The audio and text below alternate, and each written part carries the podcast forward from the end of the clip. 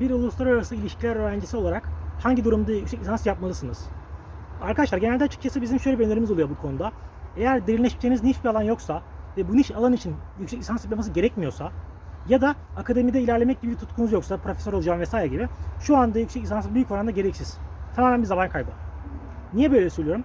Çünkü arkadaşlar şu anda özel sektör akademinin fersah fersah ilerisinde. Ve gelişen teknolojiler, özel sektörün büyümesiyle birlikte bu fark giderek daha da büyüyor. Dolayısıyla sizler bugün bir uluslararası ilişkiler öğrencisi, yarın mezun olduğunuz zaman bu 2-3 yılı yüksek lisansa harcamak yerine mesela kendi içerik üretiminiz ya da işte bir sektör, özel sektördeki bir firmanın büyümesi için harcamak size çok daha yüksek dö- dönüş sağlayacaktır.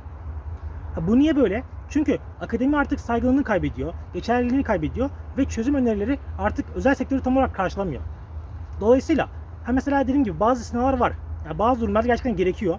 Bunun için hariç diyorum. Ama diğer durumlarda o 2-3 yılı mesela şöyle düşünün. Bir yatırımcısınız ve elinizde bir para var. Bu para da bu arada zaman oluyor işte bu durumda. Bu parayı, bu zamanı 2-3 yıllık bir yüksek lisans yerine kendi işiniz için harcamak size çok daha verimlilik sağlayacaktır.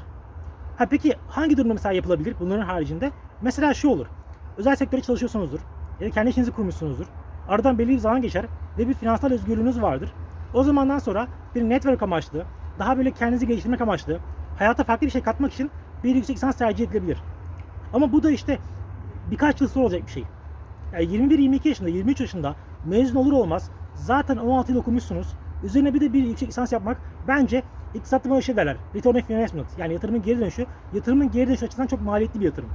Böyle bir işe girişmek. Bunun haricinde tabii ki çeşitli durumlar olabilir. Çeşitli istisnalar olabilir.